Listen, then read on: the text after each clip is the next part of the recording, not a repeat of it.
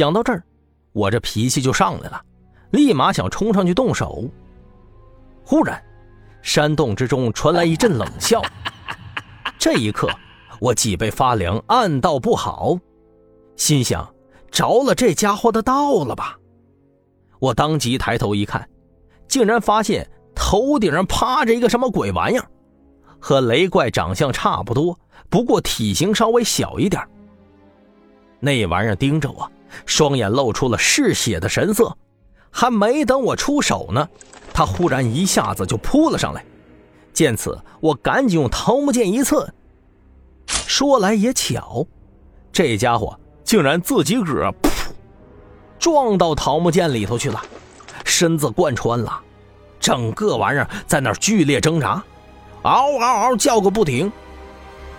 雷怪见状，双眼通红。放开他！我也愣住了。过了半晌，我才反应过来，赶忙笑着对雷怪说道：“啊，哈 哈那个，哎，你你你你看看到了啊？是他自己个凑上来的，跟我可没关系。你你们俩不能碰瓷儿啊！”雷怪愤怒的从地上站起来了，想要扑上来。我整理下心情，把木剑一甩，把剑上那个鬼玩意儿甩出去。然后朝着雷怪砍去。我发现，只要是木头造的玩意儿，对这个雷怪都有一些震慑作用。这家伙虽然愤怒，但却一点办法都没有。而与此同时呢，三师叔和胡大宝也进来了。两人一见这种场景，立马傻眼了。三师叔很是生气呀，冲着雷怪就是一顿臭骂：“太老了的！”我被困这么多年，你竟然害死这么多人啊！雷怪一听，立马反驳：“滚蛋！你被困时，老子早横行一方了。若不是雷公石被你拿走，这山洞早就满了。”三师叔立马不吭声了，似乎也承认这一点。看来他们俩的恩怨还挺多的。我也不好说什么，干脆。让他老人家自己个儿做主吧。雷怪呀，老子今天晚上要是动手，你肯定就死定了。但是老子想给你一条生路，如果成，你就跟老子走；如果不成，你就死在这儿。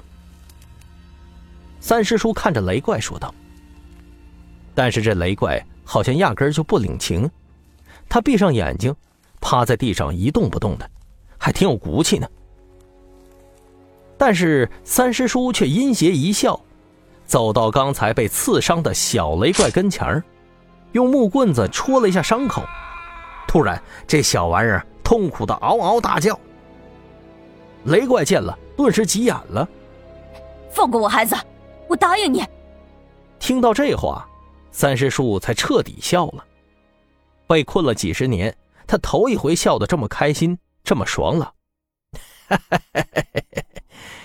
这就对了嘛。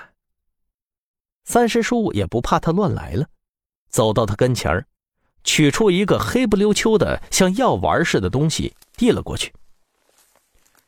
吃了吧，以后你就听我话啊。雷怪不情愿的吃了这颗药丸，这一刻。他双眼突然变了许多，但是还不太明显。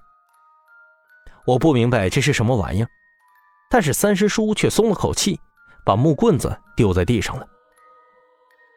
一旁，雷怪见状，突然出手，猛然扑了上去，朝着三师叔的心窝子掏去。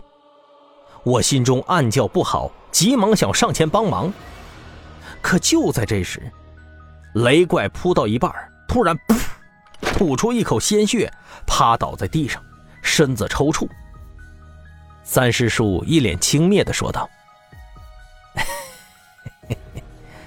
老子早就知道你不会心甘情愿的，这叫随心丸，只有我能解。